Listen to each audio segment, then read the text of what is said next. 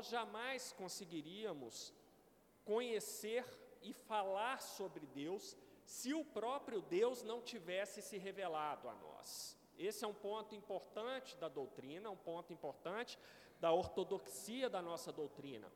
O que nós conhecemos sobre Deus e o que nós podemos falar sobre Deus é aquilo que Deus claramente revelou a respeito de si mesmo na Escritura. Não há nenhum outro lugar onde Deus falou a nós sobre quem Ele é, a não ser a Escritura. Então, é isso é importante. Não há registro de profecias fora da Escritura, não há livros, por mais piedoso que seja o seu autor, em que nós realmente tenhamos aquilo que Deus falou sobre ele. E eu disse para vocês desde a primeira aula que você não deve jamais pensar que isso é pouco. Ah, quer, dizer então que ah, se eu quiser aprender alguma coisa sobre Deus, eu tenho que olhar só a Escritura.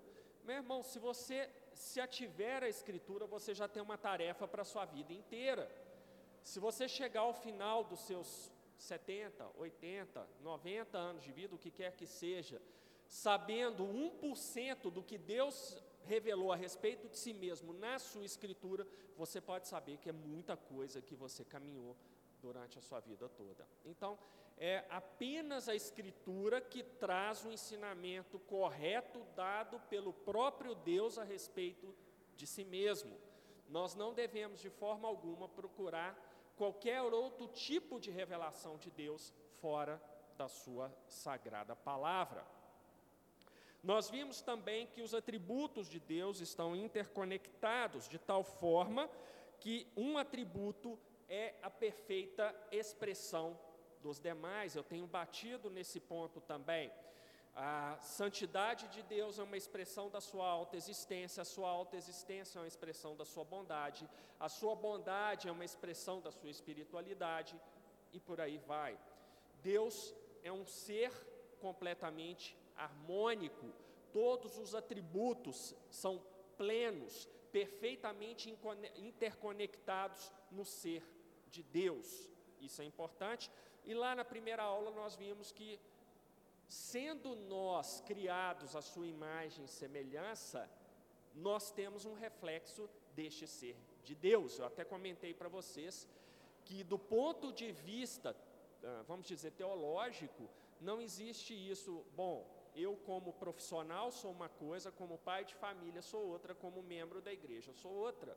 Nós também temos essa unidade, mas isso daí a gente trataria num outro assunto que seria a doutrina do homem, é um outro aspecto da teologia sistemática, não cabe aqui. Bom, uh, nós vimos também, agora, sobre os atributos que já, já estudados na EBD, sendo o primeiro a autoexistência, que esse é o, é o atributo que mostra que Deus é um ser que sempre existiu, que existe e sempre existirá. No atributo da soberania, que foi o segundo que nós estudamos, nós aprendemos que Deus é um ser único, é, é, é o ser que indiscutivelmente governa tudo que existe. Então, tudo está sobre, sob a autoridade de Deus, isso é parte da sua soberania. Quando nós estudamos esse atributo, nós vimos que não há absolutamente nada que não seja governado por Deus o tempo inteiro. Eu até comentei para vocês que uh, filmes como aquele O Todo-Poderoso, né?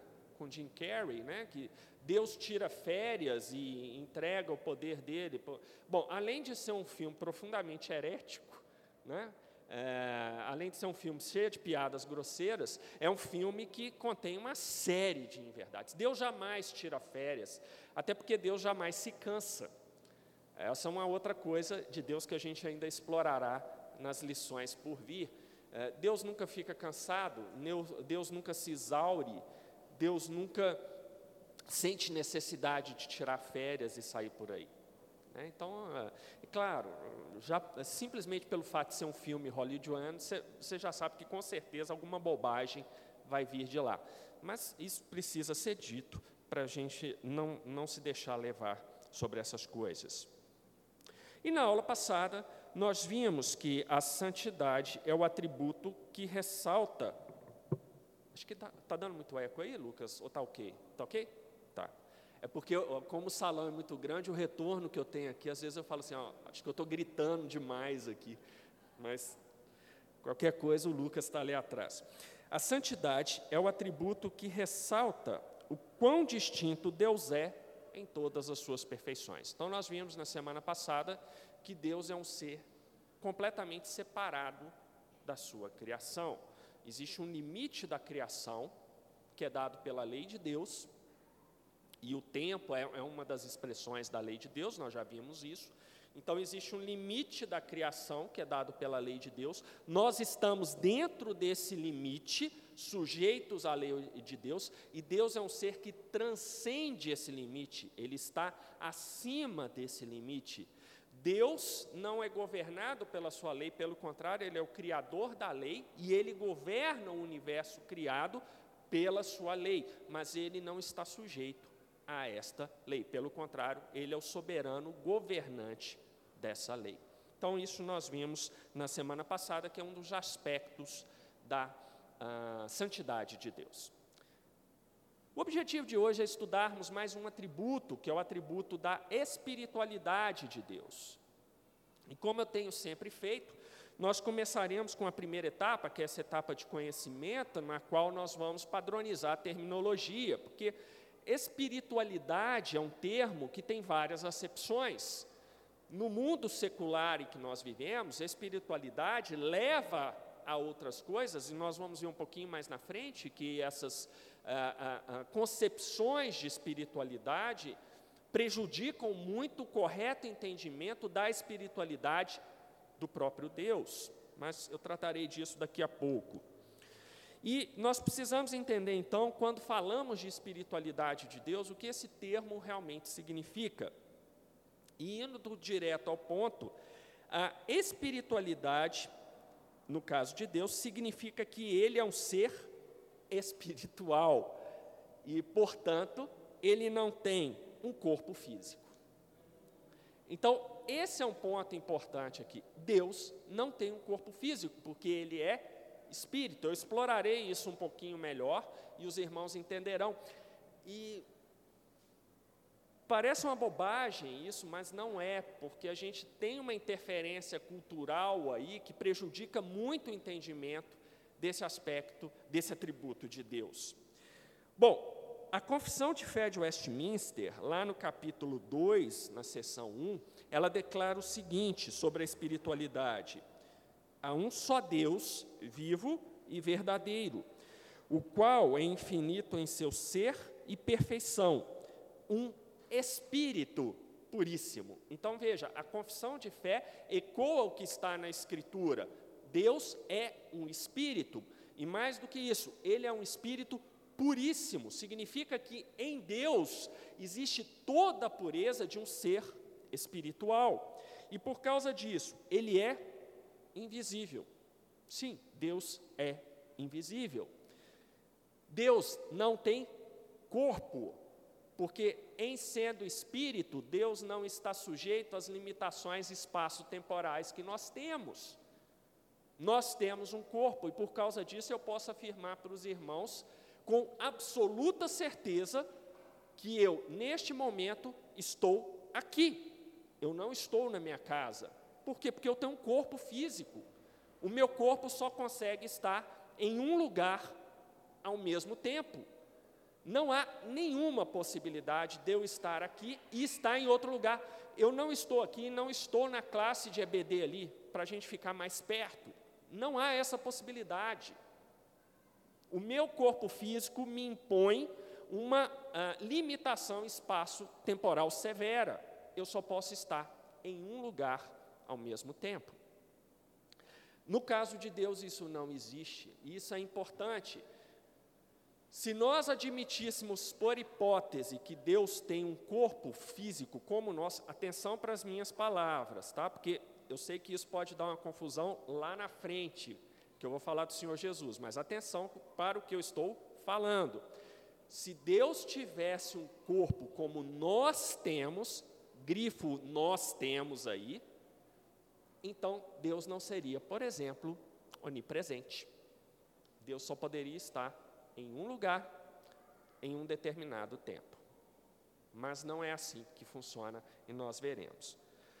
Então, a, o primeiro aspecto importante que nós temos que, que, que reconhecer que quando falamos da espiritualidade de Deus, nós estamos mencionando o fato de Deus ser um espírito puríssimo, que não tem corpo, não tem membros. Deus não tem olhos, não tem boca, não tem nariz, não tem braço, não tem mão, não tem pé. Mas a Escritura Sagrada fala da face de Deus, da mão de Deus, do braço de Deus, dos pés de Deus, da face de Deus, das costas de Deus. A gente já viu isso aqui. Por que a Escritura fala disso, sendo que eu estou afirmando que Deus não tem membros, Deus não tem sequer um corpo? Então, a, a, a pessoa, às vezes mais distraída, pode falar: está vendo? Você está sendo incoerente com a Escritura, mas nós já vimos isso. Ah, Deus é um ser infinito, é um ser transcendente, é um ser que, se nós, nós não somos capazes de entender plenamente quem Deus é, porque Ele está muito acima de nós, mas esse Deus que é muito acima de nós, Ele se revelou a nós, Ele queria que nós soubéssemos sobre Ele soubéssemos tudo sobre ele, não, aquilo que era necessário para a nossa salvação e a nossa santificação. Então, o que Deus revelou sobre ele na sua sagrada Escritura é aquilo que, na infinita sabedoria dele, era necessário para esses dois aspectos nossos, salvação e santificação. Então, Deus se revelou a nós mas Deus, sendo nosso Criador, tendo perfeita ciência das nossas limitações cognitivas, Deus então se revelou a nós de uma maneira que nós pudéssemos conhecê-lo dentro da nossa limitada capacidade cognitiva, que foi determinada por Ele. Nós somos criaturas, nós não somos criadores. Nós somos finitos, Deus é infinito. Então, há toda essa questão, lembre-se, criação é separada do Criador pela lei de Deus. Aí eu estou sendo um pouco, pena que o Fabrício não está aqui, porque o Fabrício ia gostar de ouvir isso, porque aí ele sabe do que, que eu estou falando. Né? Diálogo do Ever, de Cornélios Vantil, mas enfim, deixa isso para lá. Mas então existe essa limitação. Então, como é que fica a mão de Deus, braço de Deus, a face de Deus? Eu já expliquei isso anteriormente, mas para a gente relembrar o que isso significa. Esse Deus infinito, esse Deus que não caberia no nosso intelecto de criaturas, ele usa uma linguagem que nós possamos entender para ele se dar a conhecer por nós. É exatamente a mesma coisa que nós fazemos com os nossos filhos pequenos. É como, como você explica um conceito complexo para uma criança? Então, você simplifica a linguagem, você não é, não é, no sentido de se rebaixar, no sentido de que a criança é pouca coisa, mas você limita a sua linguagem aqui para aquela criança, para que ela possa entender. A Érica, que é professora de, do ensino fundamental ou ensino médio? Era fundamental? Então ela sabe disso. Você tem que transformar algo que é complexo numa coisa que possa ser apreensível por quem vê. Mesmo eu sendo professor de, de ensino superior, várias coisas eu tenho que simplificar. Muitas vezes eu estou dando aula para aluno de graduação. É um aluno que ainda não tem todas as ferramentas analíticas para apreender conceitos extremamente complexos. Então você tem que levá-lo aquilo ali. Então o que Deus faz conosco é o que nós fazemos até certo ponto com crianças, com os nossos alunos, com uma série de coisas. Então, braço de Deus, mão de Deus, olhos de Deus, são uma maneira pela qual Deus se revela a nós, criaturas limitadas, criaturas finitas e criaturas que jamais teriam capacidade de entender quem Deus é em sua plenitude. Então, Deus está sendo carinhoso conosco, Ele está sendo gracioso conosco de se revelar numa linguagem que nós possamos entender. Mas o ponto é, Deus não tem membros, Ele não tem corpo. Ah, então isso tem que ficar muito claro para os irmãos. Ah, não venham com aquelas ideias que são muito comuns no mundo, né? Você explica isso para uma pessoa, ah, Deus é espírito, não tem corpo. Ah, tá, mas a sua Bíblia fala da mão dele. Então a sua Bíblia é mentirosa. Não, isso daí é, é um argumento que nem é um argumento. Tá? Isso aí é falta de conhecimento da pessoa quando fala isso. Ok? Bom, então com isso, a gente consegue padronizar a linguagem e nós podemos ir, então, para a fase do entendimento, em, na qual nós precisamos saber o que a Escritura revela sobre a santidade de Deus, ou, em outras palavras, o que o próprio Deus revela a respeito de si mesmo na Escritura. Então, nós temos alguns pontos aqui que são fundamentais nisso, sendo o primeiro deles, Deus é Espírito. Então, o próprio Deus diz que ele é Espírito. Abram, por favor, lá no Evangelho de João, capítulo 4, versículo 24.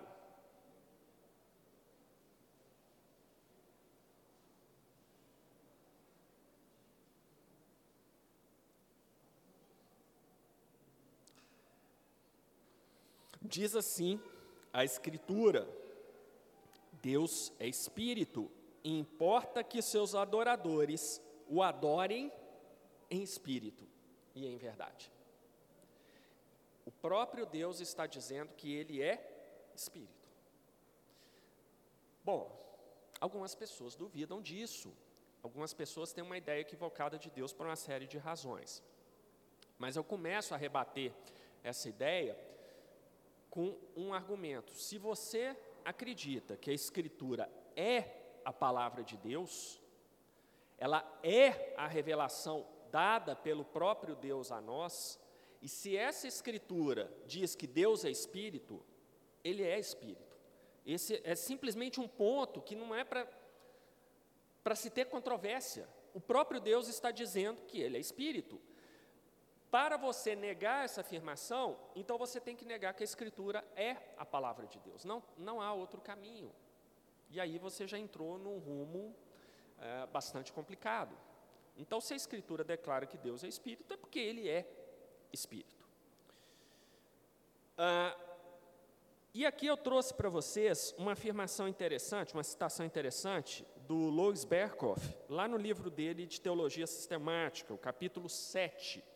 E o Berkhoff, ele vai uh, dá uma definição bastante interessante da espiritualidade de Deus. Ele vai dizer o seguinte: pelo ensino da espiritualidade de Deus, a teologia salienta o fato de que Deus tem um ser substancial, exclusivamente seu e distinto do mundo. Essa ideia que eu tenho trabalhado com os irmãos. Deus é separado da sua criação.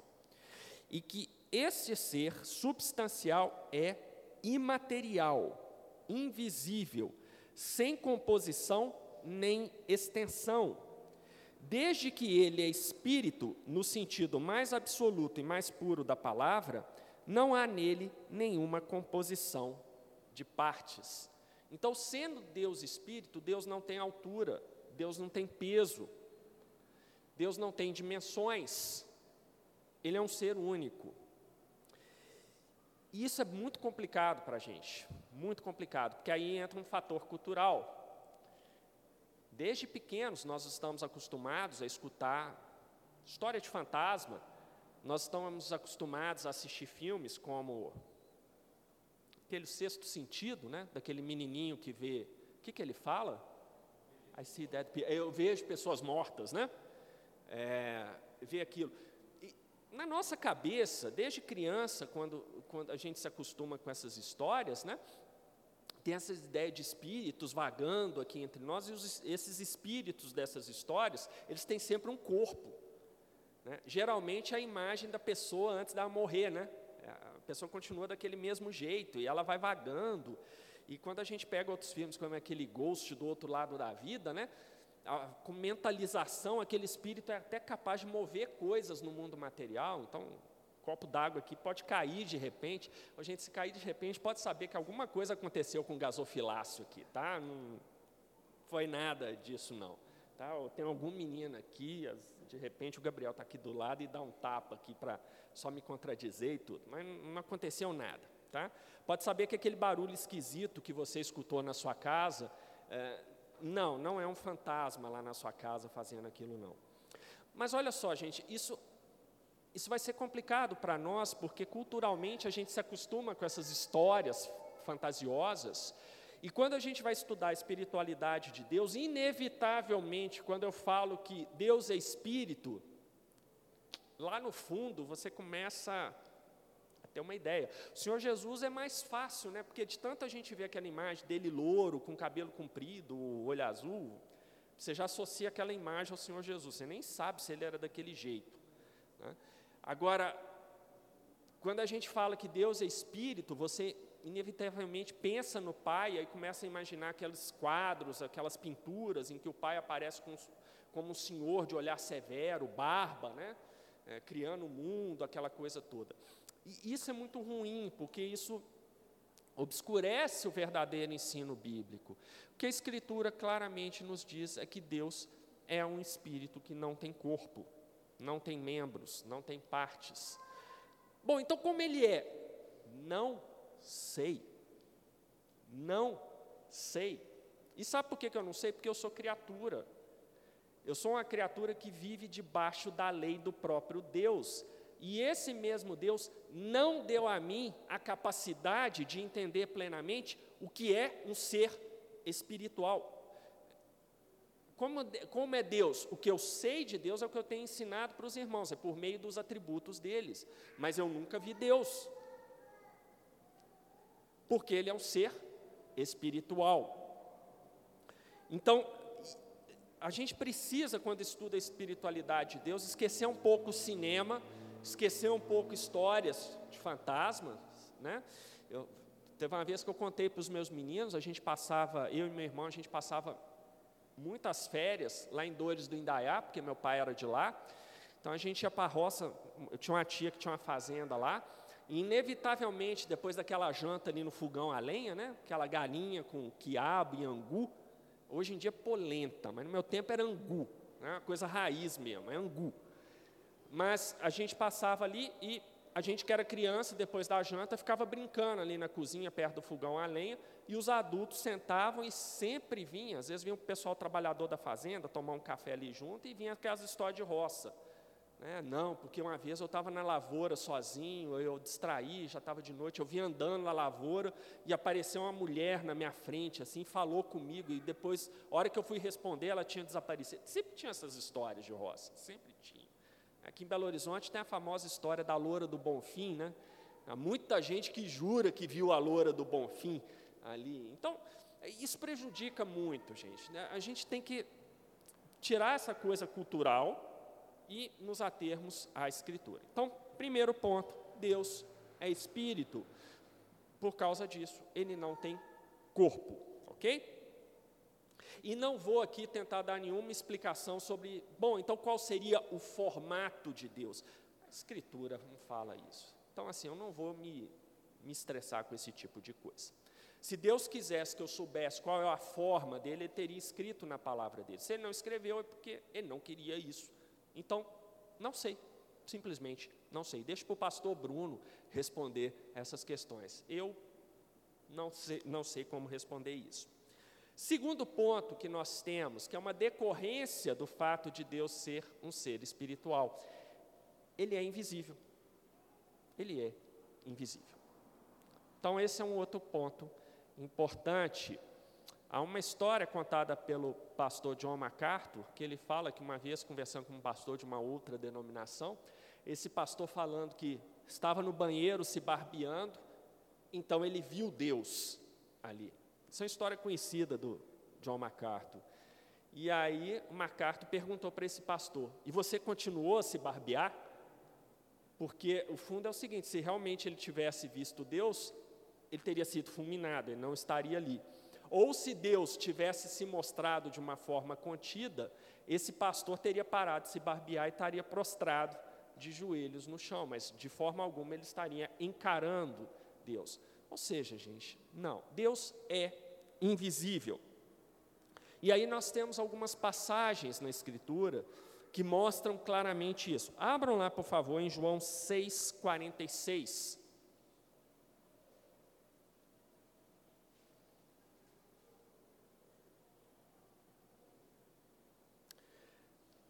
Diz assim: Não que alguém tenha visto o Pai, salvo aquele que vem de Deus, este o tem visto. Quem é aquele que vem de Deus? Cristo, o Senhor Jesus. Então, o Senhor Jesus vê o Pai. Notem que na Escritura, quando se usa assim, ele viu o Pai, é sempre para se referir ao Senhor Jesus, porque ele é uma das pessoas da Trindade. O Senhor Jesus é Deus, ele é verdadeiramente homem, mas também é verdadeiramente Deus. Não há na Escritura nada dizendo que criaturas viram a Deus como ele realmente é.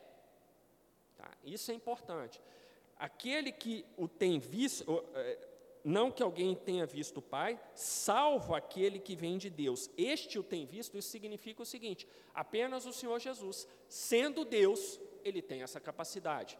Mais uma vez, conceito importante para nós: criaturas, elas andam aqui no limite dado pela lei de Deus. Esse é o nosso limite, gente, esse é o nosso cercado. Deus não está nesse cercado. Deus é outra coisa. Então, o Senhor Jesus vê Deus plenamente. Nós não, nós somos criaturas, nós estamos debaixo da lei de Deus e aprove a Deus que nessa lei ele colocasse que ele continua sendo invisível a nós. Abram em 1 Timóteo, 1 Timóteo 1,17.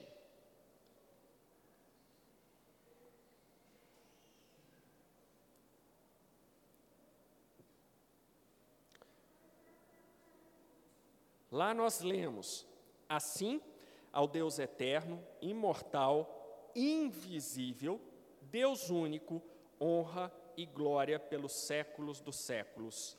Amém. Pertinho aí, 1 Timóteo 6,16.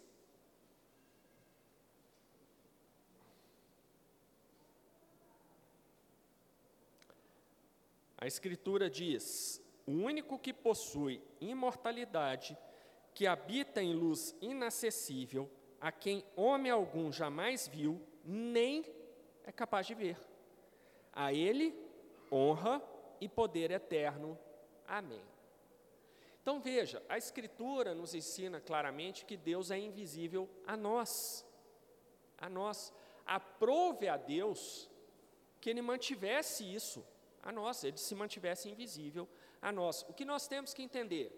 Nós já estudamos a alta existência de Deus. Antes de que qualquer coisa existisse, existia quem? Deus. Então Deus é desde sempre mas aprove a Deus criar tudo o que existe. E por tudo o que existe, não é só esse mundo imanente que nós podemos ver e aprender usando os nossos sentidos: visão, audição, olfato, tato, e faltou mais alguma coisa aí. Tem, tem alguma coisa aí que eu esqueci: visão, audição, tato, olfato, paladar. Paladar. Nós fomos colocados neste mundo criado pelo próprio Deus e Ele nos capacitou por meio do nosso corpo físico, por meio do nosso intelecto, Ele nos capacitou a interagirmos com esse mundo criado por Ele, visível, que é o nosso lugar de habitação. E como nós fazemos isso? Por meio dos nossos sentidos. Eu posso pegar aqui a capa da minha Bíblia e, por meio do tato, eu sei que ela é rugosa eu sei que essa estante que eu estou usando é dura, porque eu posso fazer isso. Eu posso saber se uma comida é boa ou ruim pelo meu paladar ou pelo meu olfato. Muitas vezes você abre alguma coisa pelo cheiro, você já sabe, ah, não, isso aqui estragou. Então, nós interagimos com esse mundo em que Deus nos colocou por meio dos nossos sentidos. Agora, quando Deus criou tudo o que existe, Ele não criou só esse mundo imanente, Ele criou também um mundo espiritual. Ele criou, por exemplo, o céu angelical, ele criou o inferno, mas é um mundo espiritual que aprove a Deus não tornar visível a nós. Vocês já imaginaram, gente, o quão aterrorizante seria se a gente tivesse, pudesse ver o inferno? É tal uma coisa que eu não gostaria de ver. E pela misericórdia de Deus eu jamais verei, porque não deve ser agradável a visão lá. Mas o inferno existe? Sim, está na Escritura. Nós podemos ver? Não, porque ele é parte daquele mundo espiritual criado por Deus. O inferno foi criado, o inferno não é autoexistente, somente Deus é autoexistente. Logo, Deus criou o inferno, mas ele está numa dimensão espiritual invisível a nós. Nós podemos ver anjos circulando aqui pela igreja, se eles estiverem circulando aqui, nós não estamos vendo. Ah, mas na Escritura há homens que viram anjos, por exemplo, Ezequiel, aliás, ele teve uma visão é, um pouco diferente dos anjos, né? Mas por quê? Porque Deus tinha um propósito naquilo, aprove a Deus dar a Ezequiel, naquele momento, a visão de um aspecto da sua criação espiritual, porque Deus tinha um propósito em tudo aquilo. Mas isso não é o meio ordinário, a gente não sai por aí vendo anjo circulando por aqui. Ah, nós não vemos, não temos visões do mundo espiritual. O que nós sabemos do mundo espiritual é o que está na Escritura. Alguns poucos homens ao longo da história tiveram um vislumbre dessa criação espiritual de Deus, porque Deus, naquele momento, tinha um propósito específico para aquilo. Mas Ezequiel viu, teve a visão dos anjos, acabou aquilo ali, ele passou o resto da vida deles, provavelmente sem ter aquela visão novamente. O apóstolo João, quando ele recebeu a revelação do próprio Senhor Jesus sobre as, as coisas que aconteceriam, isso que está narrado no livro de Apocalipse, foi naquele momento. Acabou aquilo ali, João não passou o resto da vida dele tendo visões do fim, besta que saiu do mar, besta que saiu da terra, ele não teve mais aquelas visões. Por quê? O que nós vemos é isso que Deus criou para nós e nos colocou lá para que nós víssemos. Não é da vontade de Deus que nós tenhamos acesso a este mundo espiritual por meio dos nossos sentidos. Tá? Então, isso, isso, tem que ficar muito claro, meus irmãos. Porque eu vejo, às vezes, as pessoas ah, frustradas quando você ensina que Deus é invisível. Puxa vida, mas eu queria tanto ver Deus. A gente vai ver, você vai ver mas não do jeito que você está pensando. Tá? O próprio Deus já resolveu esse problema para nós, então não precisa ficar tenso. Mas é preciso ter essa noção de que aquilo que é espiritual, nós precisamos entender espiritualmente. É por isso que Deus declara que Ele é espírito, por isso importa que nós o adoremos em espírito. Se Deus é espírito, a nossa adoração para Ele tem que vir por fé que é uma dimensão espiritual que nós temos. Então, a gente não vai adorar Deus tocando nele, ouvindo por meio de som audível o que ele fala. Não é isso que, que, te, que ele colocou para nós. Nós temos que viver pela fé, porque ele é espírito invisível. Então, aprove a ele que ele não fosse visto. O último ponto, e hoje eu acho que eu consigo terminar antes, antes de abrir para as perguntas, é que esse Deus invisível se tornou visível a nós. Mas por meio de quem? Do Senhor Jesus. Do Senhor Jesus. Então vamos, e esse é um ponto importante, que nos tranquiliza bastante nesse nosso desejo de ver Deus. Abram em João 1,14.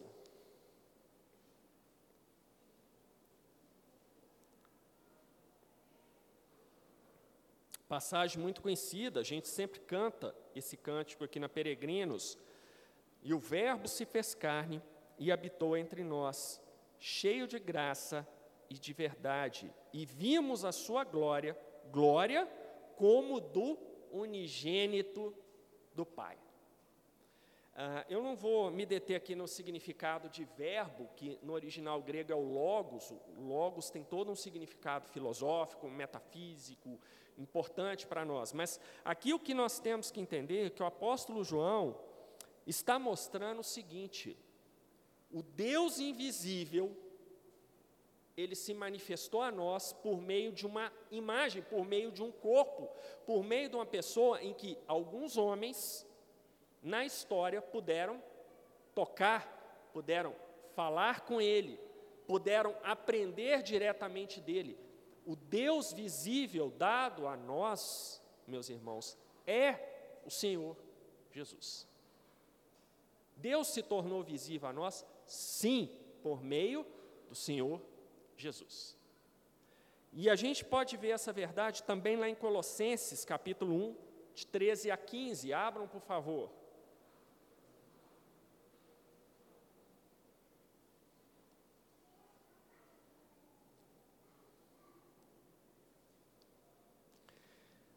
Lá está escrito: Ele nos libertou do império das trevas e nos transportou para o reino do Filho do seu amor, no qual temos a redenção, a remissão dos pecados.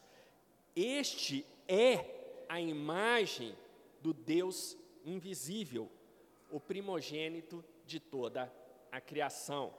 Vejam que o apóstolo Paulo aqui, ele não disse, este é uma imagem do Deus invisível. Ele usa o artigo definido aqui no original em grego, é exatamente isso que está lá. Este é a imagem do Deus invisível. Isso é muito importante para nós. O Senhor Jesus é verdadeiramente Deus. Ele é a perfeita imagem de Deus dada aos homens, para que os homens vissem, para que os homens tivessem esse acesso a Ele.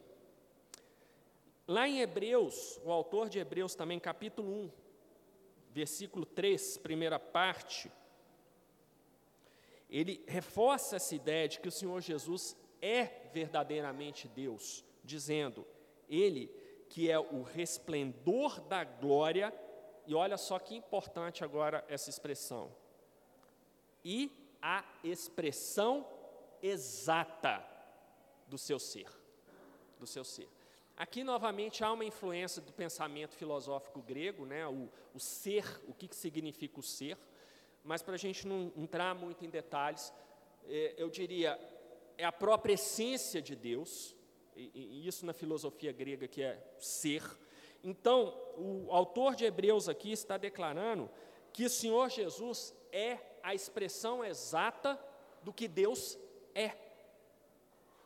Então, ver o Senhor Jesus significa ver o próprio Deus.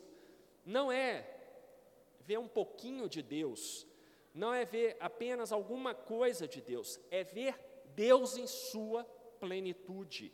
Foi o Senhor Jesus que foi dado a nós como Deus visível, é o Deus invisível que se tornou visível a nós por meio do Senhor Jesus.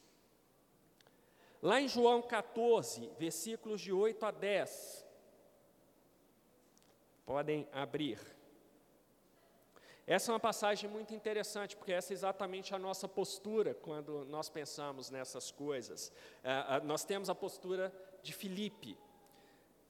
Replicou-lhe Filipe: Senhor, mostra-nos o Pai, e isto nos basta. Todo mundo tem isso aí, gente. Pode confessar, tá? Você pode confessar até no chuveiro, mas é isso mesmo. Eu estava discutindo com a Alice essa semana sobre essa lição, né? E quando a gente estuda essa verdade da Escritura, que o Senhor Jesus é a expressão exata do ser de Deus, dada a nós na forma visível, é, o Senhor Jesus tem um corpo hoje glorificado, e, e, todo esse ensinamento, eu falei com a Alissa, puxa vida, como a gente tem um coração pecaminoso mesmo, né? Porque muitas vezes a gente fala assim, não, tudo bem, o Senhor Jesus tem um corpo glorificado, eu terei um corpo glorificado também, bacana, legal, mas cadê o Pai? O que eu quero é ver o Pai. Gente, a Escritura está declarando: quem vê o Senhor Jesus, vê a quem? O Pai. Porque o Senhor Jesus ele tem a mesma essência do Pai. Ele representa plenamente o ser de Deus. Mas a gente lá no fundo fica assim, ah, mas eu queria ver o Pai. Né? Eu queria ver o Pai. Quando nós pensamos assim, nós acabamos pecando. Porque, primeiro, a gente diminui a divindade do Senhor Jesus. É como se o Senhor Jesus não fosse Deus de verdade. Ele fosse uma representação de Deus. Essa é uma heresia que a igreja cristã primitiva teve que lidar. E foi uma heresia muito séria, dúvida sobre a real divindade do Senhor Jesus. Quando nós pensamos dessa maneira, não, mas se eu não vir o Pai, eu não vou ficar satisfeito. Igual o Felipe falou aqui, nós estamos rebaixando o Senhor Jesus a alguém semelhante a Deus, mas nós, no fundo, estamos dizendo que não o reconhecemos como verdadeiramente Deus. Isso é muito problemático, meus irmãos. Nós temos que orar, primeiro pedindo perdão a Deus por esse pensamento, e segundo, pedindo que o seu Espírito reordene o nosso coração para que a gente tenha um entendimento correto de quem efetivamente o Senhor Jesus é. Ele é Deus. Ele é Deus. Nós não podemos duvidar disso daí. Mas continuando aqui, então, replicou-lhe Filipe: Senhor, mostra-nos o Pai, e isto nos basta. Disse-lhe Jesus: Filipe, há tanto tempo estou convosco e não me tens conhecido? Quem me vê a mim, vê o Pai. Como dizes tu, mostra-me o Pai. Não crês que eu estou no Pai e que o Pai está em mim?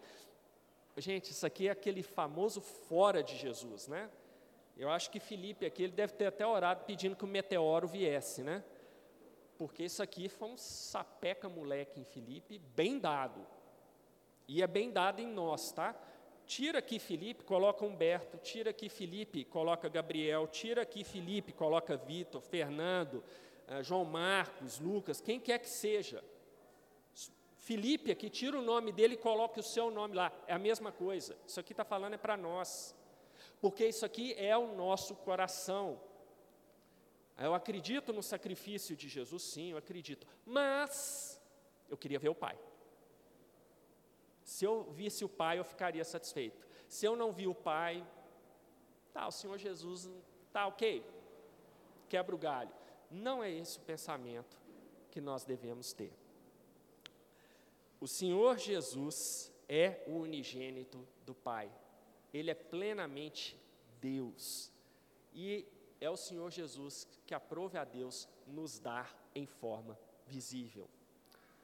Nós veremos Deus na eternidade? Sim, o Apocalipse declara que nós o veremos face a face. Na figura de quem? Jesus. Jesus. Ai, que frustrante. É só Jesus que eu vou vir na face. Bom, eu desisto. Eu tentei. Eu tentei.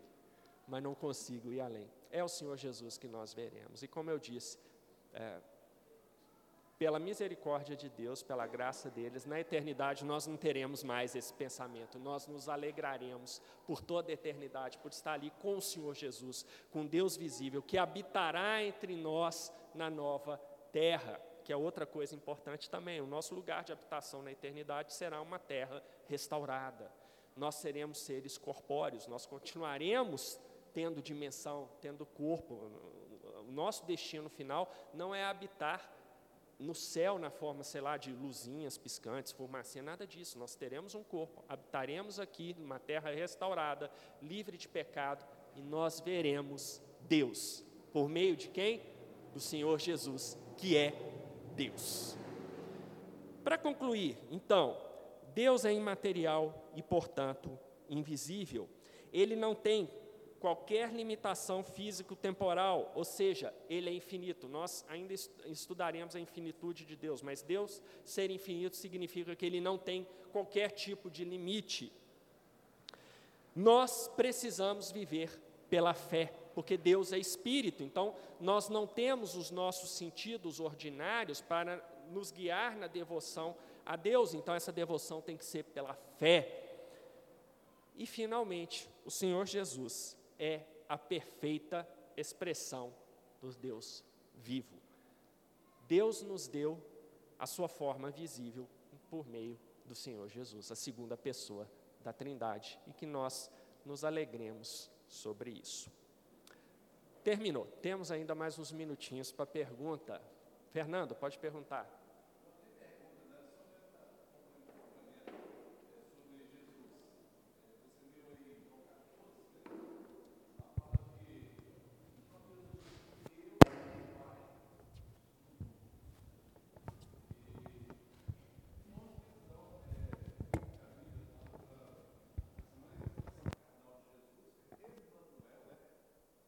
Seja, Deus conosco. E uma coisa que sempre me chamou a atenção lá no livro de Gênesis, no capítulo 1, 2, quando vai falar da criação do homem, o verbo que se usa lá é o verbo no plural, né? Façamos o homem a nossa imagem. Então, Jesus presente ali naquele é.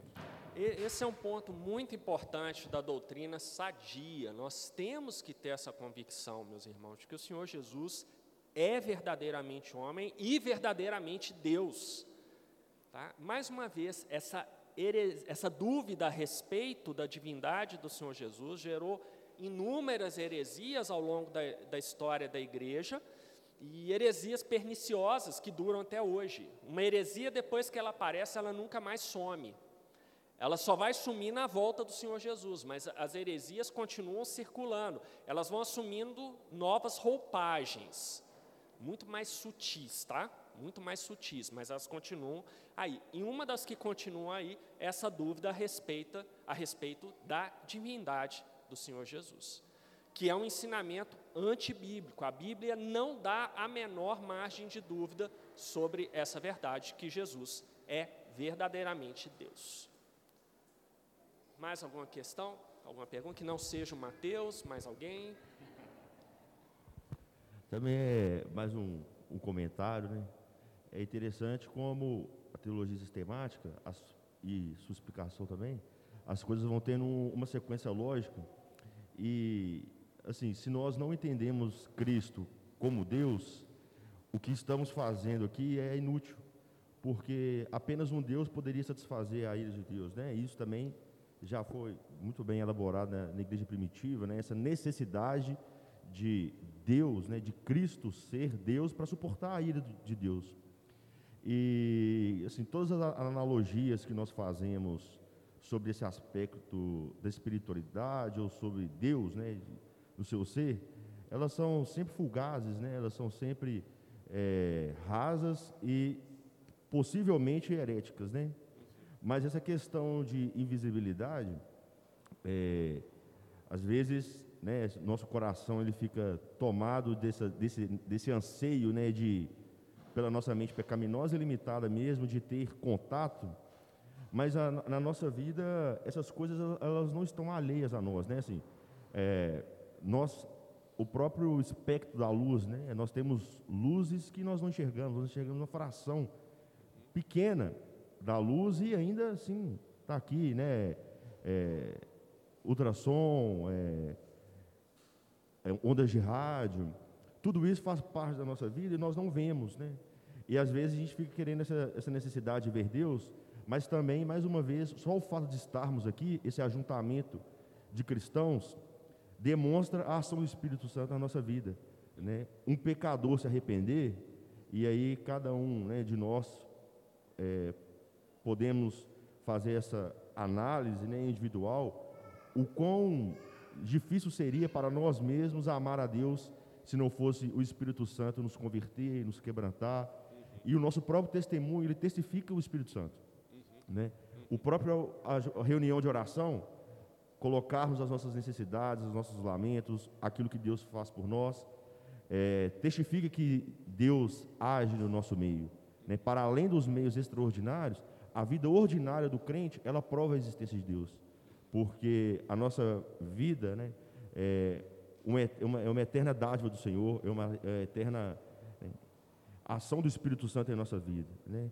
Então, é, é, isso, né? nós nunca podemos perder de vista a historicidade de Cristo, né? que de fato né, habitou entre nós um homem, e esse homem é Deus, ele se humilhou e se ele não é Deus, o que nós fazemos aqui se perde completamente. É, isso que você falou, Mateus, é muito importante, porque se nós colocamos em dúvida a divindade do Senhor Jesus, então tudo que nós estamos fazendo aqui perde o sentido, porque nós aprendemos que o cabeça da igreja é quem? Ele. Se ele não é Deus, então nós estamos aqui nos sujeitando a um homem como nós, porque ele não é Deus. Então a igreja perde o sentido. Se ele não é Deus, então o sacrifício dele foi o sacrifício de um homem. Então não é plenamente eficaz. Então nós não temos a salvação. Nós precisamos arrumar alguma outra coisa para buscar a salvação, porque se Jesus é apenas homem, então acabou, não há nada. É, então, olha como é complicado isso, Mateus. Olha como é complicado. A gente coloca é, um problema enorme para nós resolvermos se tivermos essa dúvida. É, veja, meus irmãos, nós temos que realmente orar e pedir a Deus para nos dar a orientação correta no, do coração. Nós, como crentes, não podemos ter dúvida a respeito da plena divindade do Senhor Jesus. Primeiro, porque a Escritura assim o declara. E segundo, porque é graças ao fato de Jesus ser verdadeiramente homem e verdadeiramente Deus que nós fomos resgatados do destino que todos nós merecemos, que é uma eternidade no inferno sofrendo a ira de Deus.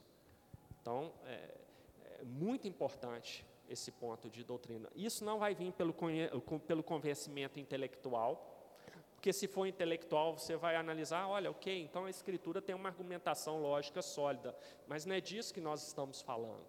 É um entendimento realmente do coração que só pode ser dado a nós por meio da ação do Espírito Santo. Humberto, é, você usou o texto que fala que Jesus viu, via Deus. Jesus como homem. Como que ele via Deus? De que forma? O que, que ele via? Essa daí é aquela parte que o professor fala assim: não estudei devidamente essa relação da natureza humana e divina do Senhor Jesus, mas pela graça de Deus, ao lado do Senhor está o pastor da igreja, que sabe essas coisas, então eu deixo o pastor decidir, já passo a palavra aqui para ele de vez, porque ele vai dar recados. Pastor, pode vir aqui, pode responder ao diácono Éder e dar os avisos para a gente encerrar a EBD. Tá vendo, gente, como é bom ter o pastor da igreja aqui assim? Imagina se ele não tivesse aqui, eu ia ter que passar para o Éder.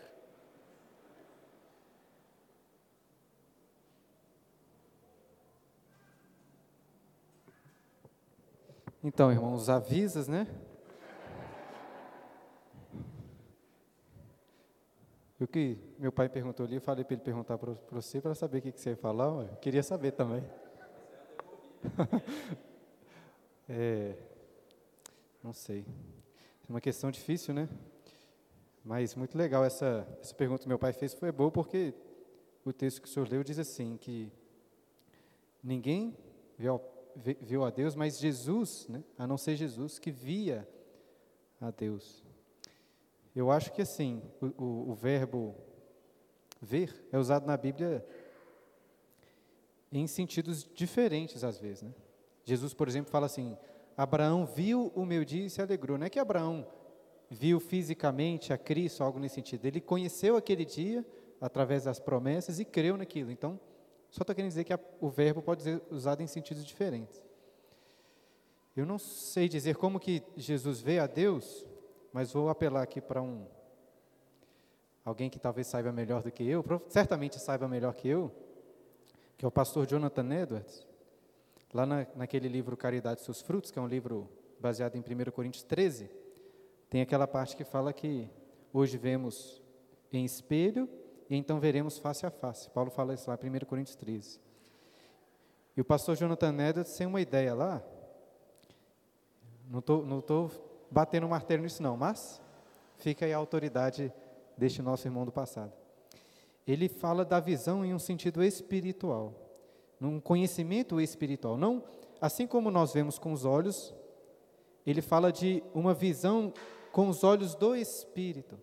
Então que existe uma um conhecimento espiritual íntimo, como se Jesus visse e conhecesse a Deus. E aí nisso o pastor John Tedros vai defender que nós nos céus veremos a Deus espiritualmente, assim como Cristo veio, no sentido assim, num sentido direto, ele tem esse conhecimento espiritual de Deus e ele chama isso de visão.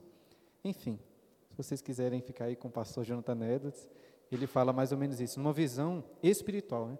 É fato que Jesus não via a forma de Deus, porque Jesus, Deus não tem formas, né? não tem corpo, a, a, a forma da trindade, né? Acho que visão aí é num sentido de conhecimento espiritual. Faz sentido? É difícil, né? Pode falar. O Humberto que é o dono da aula aqui. Não, eu já passei para o presbítero docente.